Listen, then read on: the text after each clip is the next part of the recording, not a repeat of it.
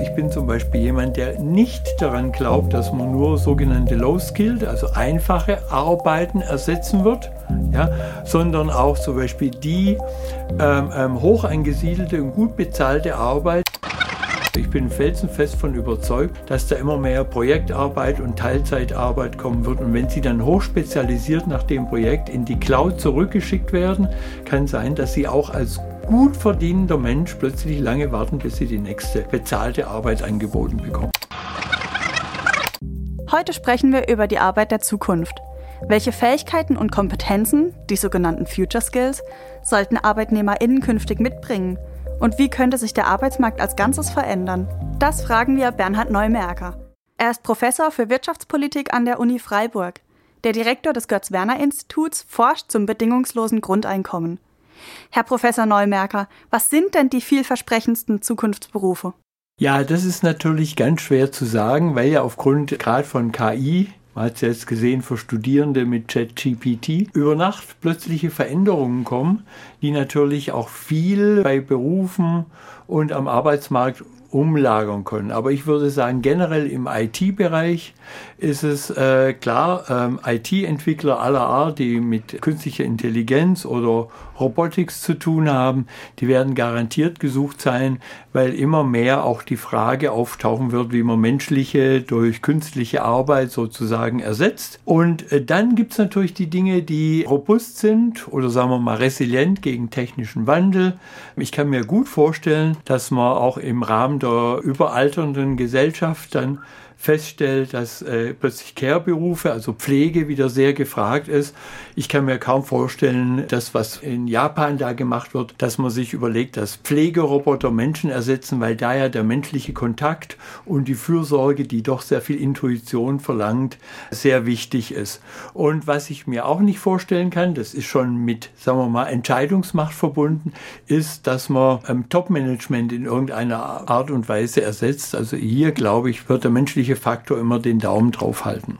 Daran anknüpfend, können Sie vielleicht was dazu sagen, wie sich die Anforderungen an zukünftige Arbeitskräfte dementsprechend dann verändern und ob es da irgendwelche Fähigkeiten oder Kompetenzen gibt, die in der Zukunft besonders gefragt sein werden? Ja, auch das ist unheimlich spannend, weil man ja normalerweise denkt, jetzt auch mit dem Fachkräftemangel Handwerk ist relativ gesichert. Was ich jetzt vor kurzem gesehen habe, was 3D-Drucker alles leisten können, da bin ich mir plötzlich darüber nicht mehr so sicher ob man im Handwerk automatisch in einem sicheren Beruf ist. Das kommt immer darauf an, wie sie zum Beispiel ähm, anfangen, Häuser anders zu bauen. Ne? Also das ist ganz erstaunlich, was da abgeht. Es ist ganz klar, dass man in der Arbeit immer spezifischer werden muss. Deswegen kommen auch Fragen immer, wie kann ich lebenslang lernen und wie kann ich möglichst schnell umlernen. Dann wird es entscheidend sein, wie sieht es mit der Ersetzbarkeit aus? Ich bin zum Beispiel jemand, der nicht daran glaubt, dass man nur sogenannte Low-Skilled, also einfache Arbeiten ersetzen wird. Ja, sondern auch zum Beispiel die hoch angesiedelte und gut bezahlte Arbeit. Ja, also mein Beispiel ist da der Pilot. Ja, die äh, streiken immer schön um höhere Gelder und irgendwann mal wird das Top-Management sagen, die haben ja gar keinen Kontakt äh, zu den Passagieren hinten. Eigentlich kann man die ganz gut durch einen Roboter ersetzen, während das sogenannte einfache Kabinenpersonal, da will man ja nicht so gern so ein Plastikteil durch die Gänge fahren lassen? Äh, wird vielleicht weiter durch Menschen besetzt sein. Da werden ähm, Überraschungen kommen, weil das Ganze ja auch, und Sie haben ja gerade gesagt, ich beschäftige mich mit politischen Fragestellungen, auch politisch genutzt werden wird. Also auch, es ist klar, was man jetzt wieder mit dem Krieg sieht, dass man natürlich auch gern kämpfende Menschen gegen kämpfende Roboter ersetzen wird. Da wird die Zukunftsmusik auch sein im Sicherheitsbereich und ob das uns gut ansteht oder nicht, ist eine ganz andere Frage. Das ist also sehr wichtig und ChatGPT hat auch gezeigt, zum Beispiel fürs Lernen von Studierenden, dass da auch einige Dinge unter Umständen ersetzt werden. Das kam über Nacht und die Leute schrieben plötzlich ganz andere Seminararbeiten und wir mussten ganz anders überprüfen plötzlich, ja, indem wir es mal selber mit Stichworten durch den Filter jagten, was erstellt ChatGPT selber?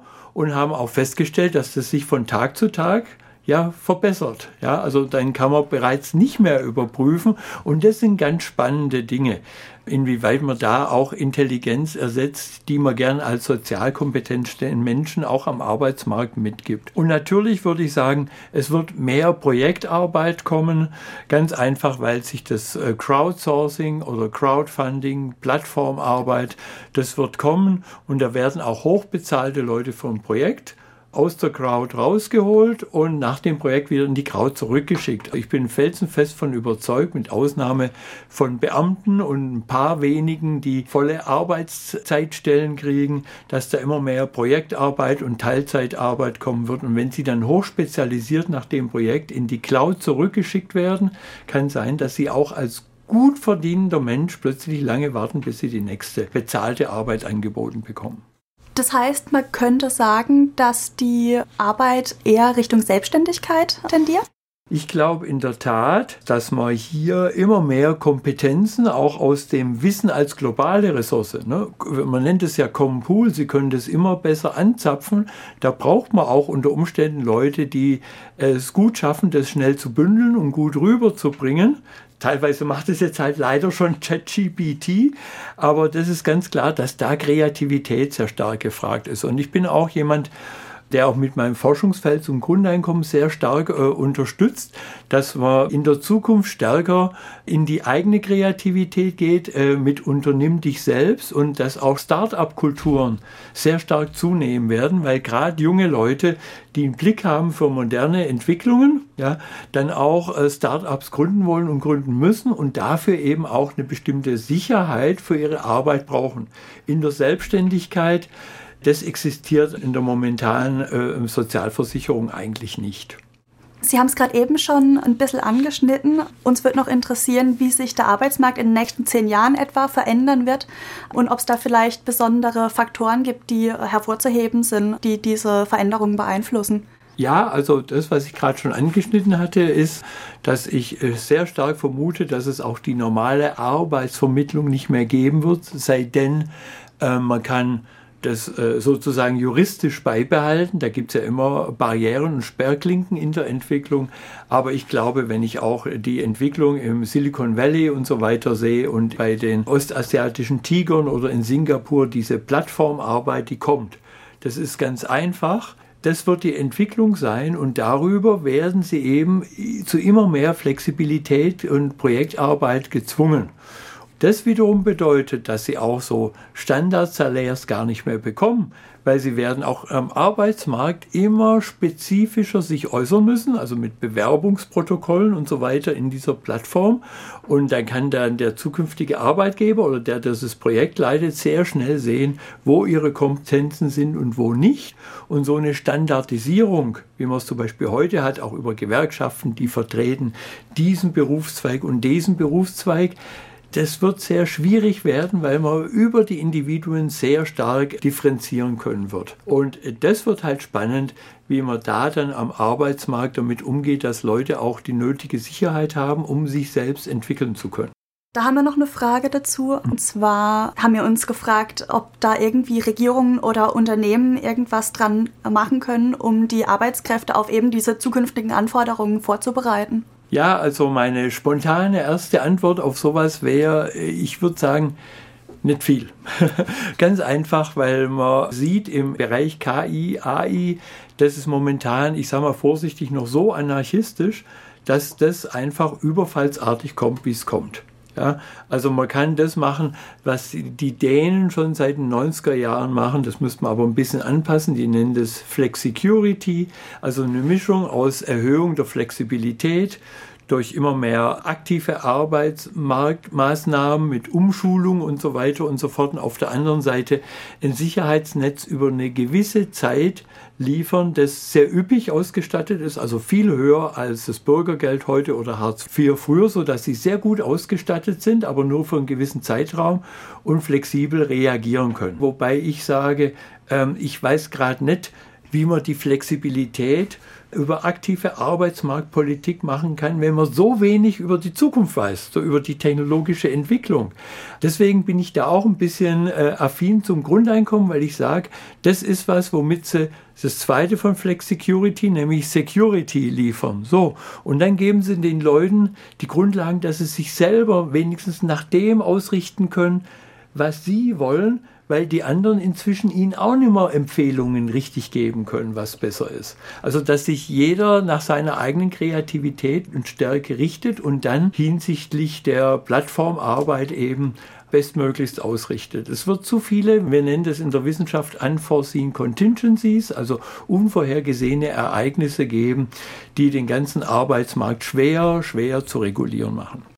Das heißt dann dementsprechend, wenn ich Sie richtig verstanden habe, dass äh, die Rolle der Berufsausbildung und des lebenslangen Lernens in einer sich so schnell verändernden Arbeitswelt noch nicht ganz ersichtlich ist, inwiefern ja. das sich weiterentwickelt. Also da vertrete ich vielleicht eine extreme These, aber meine These ist durch KI, also wenn das mal alles ans Rollen kommt, werden die Veränderungen so schnell sein, dass das normale menschliche Umlernen nicht mehr mithalten kann. Also mit anderen Worten, sie sind immer zu spät und können eigentlich nur sagen, wir sichern das jetzt ab, weil sie zu spät sind.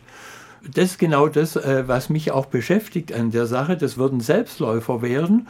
Und wie sich Menschen in welche Sachen, Care oder was ich vorhin auch gesagt habe, dann reinsortieren können mit den Ansprüchen, die da noch existieren, das bedeutet, es braucht irgendeine Art von einer Grundsicherung, damit die Menschen da flexibel reagieren können. Aber ich kenne von Ihnen zum Beispiel Ihre individuellen Fähigkeiten nicht und auch Ihre Anpassungsfähigkeiten nicht. Und Sie selber wollen sich äh, so anpassen, wie Sie in Ihrem Leben Arbeit sehen. Deswegen ist auch Care wichtig, weil Care ist ja heute wenn man zum Beispiel den Haushalt nimmt oder auch viele Dinge, die man übernimmt, äh, weil man sich um andere kümmern will, ist ja unbezahlte Arbeit. Bei all diesen Fragen, die Sie mir gerade gestellt haben, schwebt eigentlich immer mit, dass es sich beim Arbeitsmarkt nur um die Leistungsbeziehung von bezahlter Arbeit betrifft. Ich glaube, Fragen der unbezahlten Arbeit oder hinsichtlich auch äh, Start-ups, äh, äh, kreative Freizeit, die werden immer wichtiger werden, weil ähm, sonst vermute ich sehr stark, werden die Menschen sehr unglücklich, weil die Erwerbsarbeit ihnen unter Umständen immer davonrennt. Ja, es werden ein paar Experten geben, die können sich immer anpassen. Die haben vielleicht auch genug Kapital. Ja, aber ich sage mir, man muss gucken, wie man die Menschen so ausstattet, dass sie auch mal sagen, ich steige jetzt mal aus, ich muss durchatmen, ich will kreativ was in meiner Freizeit machen und gucken, was ich dann daraus für Tätigkeiten entwickle. Und das wird zum Beispiel sehr spannend äh, bei vielen Frauen, wenn man da zum Beispiel die Fragen stellt, die gehen immer gern in den Bereich so Goldschmiede und kreatives Handwerk. Und das kann ich mir gut vorstellen, dass wenn solche Sachen nicht vom Roboter gemacht werden, legen dann Menschen auch wieder Wert auf solche Dinge und äh, kaufen das dann ein, auch wenn es die KI substituieren kann. Und das sind die Dinge, wo die Leute Flexibilität brauchen, nicht nur bei bezahlter Arbeit, sondern bei ihrer Bereitschaft auch umzulernen oder sich auf was Neues einzulassen. Gibt es dann da irgendwie Möglichkeiten, um diesen Übergang zwischen traditionellen Berufen zu neuen Berufsfeldern irgendwie zu erleichtern? Ja, also eins habe ich ja gerade eben ein bisschen genannt mit der Flexicurity in dem Rahmen, in dem man jetzt voraussehen kann, wie etwa die Strukturen aussehen. Also meine Struktur ist ja, man muss auf die Menschen eingehen, ja, und deren Bedürfnisse von Arbeit annehmen und es so strukturieren. Und wenn man feststellt, man hat nicht viel Erwerbsarbeit, ja, dann muss man halt schauen, wie man die KI für einen arbeiten lässt, sozusagen, und die dann auf irgendeine Art und Weise besteuert, dass man an sie wieder zum Überleben, also an die, die gerade nicht arbeiten können, zum Überleben und zum glücklich in der Gesellschaft mitleben, Geld wieder zurückverteilt. Das ist unter Umständen, wenn die KI extrem produktiv ist, gar kein Problem. Das eigentliche Problem ist, dass diejenigen, die sie einsetzen, das natürlich als sogenanntes Kapital sehen und den Kapitalertrag nicht abgeben wollen. Ne? Das ist zum Beispiel eine Geschichte, wo ich sagen würde, dass man die Menschen auf die Flexibilität sehr gut vorbereiten kann, weil sie dann selber, deswegen nochmal, ihre Selbstständigkeitsfrage ist es, selbst definiert und selbstbestimmt sich dann auf dem Arbeitsmarkt umgucken. Und natürlich wird es Menschen geben, die sagen, ich will da ordentlich dazu verdienen und die werden genau gucken, ist das jetzt krisenfest, was ich da mache? Lohnt sich dafür überhaupt auszubilden? Dann werden Sie feststellen, auch die Arbeitgeber müssen sich umsortieren, weil sie nicht zeigen können, dass sie jetzt jemanden über vier Jahre beschäftigen ja, und der Job extrem krisenanfällig ist. Dann werden die Menschen vielleicht einen anderen Job wollen. Im Nachhinein äh, passt sich dann auch die Nachfrage an diese ganz neuen Möglichkeiten an, also die Nachfrage nach Konsumgütern, ja. weil eben der Standard, den wir heute haben übers BIP und was man da produziert, schlicht und ergreifend nicht mehr funktioniert. Die KI erzeugt da meiner Meinung nach viele Potenziale zu neuen Freiheiten, die man auch betrachten sollte. Also sich nicht unter Druck setzen lassen, dass man sagt, jetzt wird es am Arbeitsmarkt äußerst schwer, ich muss mein Hirn so ausgestalten, dass ich ständig und überall und immer wieder umlerne und mit 40 sind sie verbraucht. Das ist ja unser Arbeitsethos momentan, die Leute immer in die Erwerbsarbeit eingliedern. Und wenn das nicht passt, ist das denen ihr Problem. Ich definiere da den Arbeitsbegriff ganz breit und da muss man eben auch schauen, wie man die Leute in die nicht bezahlte Arbeit eingliedert, die sie gern freiwillig intrinsisch machen wollen, wie man bei ihnen Kreativitäten schafft, dass sie sagen können, so, jetzt ist gerade mal Zeit, ich komme zurück und jetzt gerade gibt es nichts für mich, aber ich kann trotzdem in der Gesellschaft, die ja sehr produktiv sein wird, prima überleben und teilnehmen. Sie haben gerade die Flexibilität angesprochen. Die gibt es mhm. natürlich auch in Bezug auf den Arbeitsplatz. Wird da die Digitalisierung sich auf den Arbeitsmarkt und die Arbeitskultur auswirken, gerade in Bezug eben auf Arbeitsplatzflexibilität?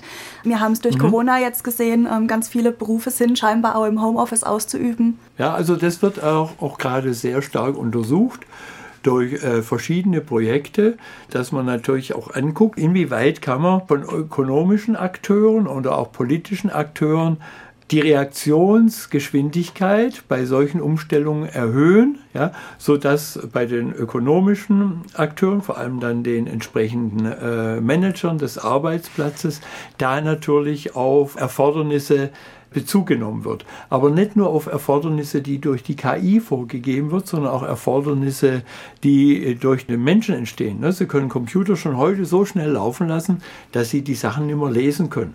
Es ist kein Problem, da Menschen zu überfordern. Und da kommt es wirklich völlig darauf an, dass wir diese interne Flexibilität auf die Menschen, die im Unternehmen arbeiten und dieses Unternehmen noch braucht, das ist ja auch wichtig, dass man da die Sachen maßschneidert, also auch mal Geschwindigkeit rausnimmt. Und das wird wirklich sehr spannend hinsichtlich der Arbeitskultur.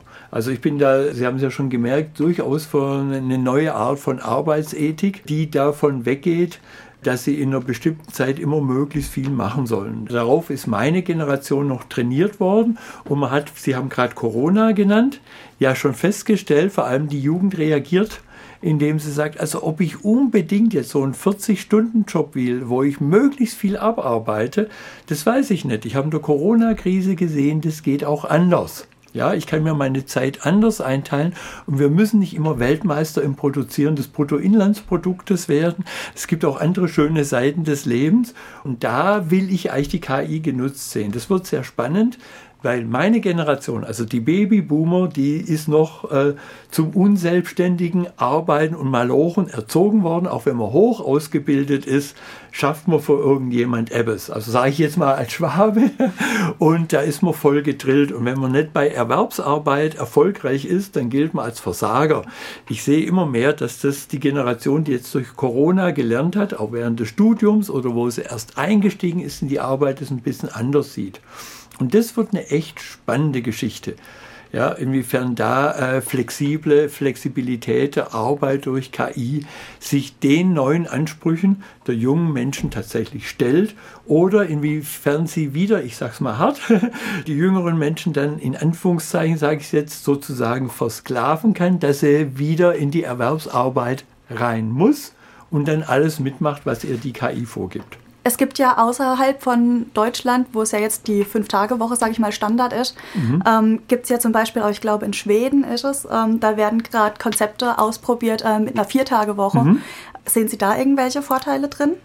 Ja, das ist eine spannende, für mich, äh, wenn man so will, noch offene Frage. Prinzipiell sage ich mal ja, weil man sieht es jetzt ja gerade auch in Deutschland, dass ja auch übrigens meine Generation, also die Babyboomer reagieren, indem sie, sobald sie es sich leisten können, immer häufiger in Frührente gehen. Das kann man wunderbar beobachten und dafür erhebliche Abschläge in Kauf nehmen. Das heißt also, selbst die finanzielle Altersversorgung ist nicht mehr zentral, sondern die große Frage ist, dass ich möglichst früh meine Zeitsouveränität wieder gewinne. Ne? Und da ist natürlich die Vier-Tage-Woche ein Angebot, in dem man sagt, ihr habt dafür dann drei Tage komplette Zeitsouveränität. Und ob man das in der Vier-Tage-Woche auch noch mit Homeoffice und so weiter hinkriegt, das ist dann wieder eine andere Frage. Das Problem, was ich sehe, ist, Sie können natürlich auch in einer Vier-Tage-Woche anfangen unbezahlte Überstunden einzuführen, sodass die Leute faktisch dann den fünften Tag sogar umsonst arbeiten. Ja, das sehe ich bei den Schweden nicht ganz so, weil die tun sich da leicht, weil das ist ein äh, sogenannte skandinavische Wohlfahrtsstaat. Das ist ein sehr stark kooperativer Staat. Wenn Sie an Deutschland denken, sind wir sehr stark durch den Wettbewerbsgedanken geprägt. Und dann heißt es, aus Wettbewerbsgründen müssen sie jetzt halt auch Überstunden schieben, sonst schmeißen wir sie raus. Vier, fünf Tage ist völlig wurscht. Da kann ich mir vorstellen, dass die Schweden einfach sagen, sie machen es nicht mit. Wie damals die Dänen auch umgestellt haben mit dem Flexicurity. Ne? Und das klappt dort. Und in Deutschland sagt man, auf uns übertragen klappt das nicht. Das liegt aber an dem anderen Arbeitsethos. Und da bin ich auch mal gespannt, wie das sich einpendelt. Also ich sehe an der Vier-Tage-Woche viele Chancen, weil wir produktiv werden. Das heißt, die KI nimmt uns sowieso Arbeit ab. Und indem wir das einfach verkürzen bei vollem Lohnausgleich, heißt es, die KI schafft für die Arbeiter praktisch mit. Ich sage, warum nicht? Ja, also es muss nicht alles in Kapitalerträge übergehen. Die Rendite wird da wahrscheinlich in verschiedenen Bereichen so ultra hoch werden. Man sieht es ja gerade mit der auseinanderklaffenden Ungleichheit, dass man da wirklich eine Menge abgeben kann. Das wird, wie gesagt, spannend und solche Modelle fordern so etwas heraus, gerade im Rahmen des technologischen Wandels. Die Arbeitswelt der Zukunft wird sich stark verändern. Ob Vier-Tage-Woche, bedingungsloses Grundeinkommen oder Projektarbeit in der Cloud. In einer komplexen Welt lässt sich die berufliche Zukunft nicht langfristig planen. Es ist also heute schon wichtig, offen zu sein für das, was kommt, neugierig zu bleiben und weiter zu lernen.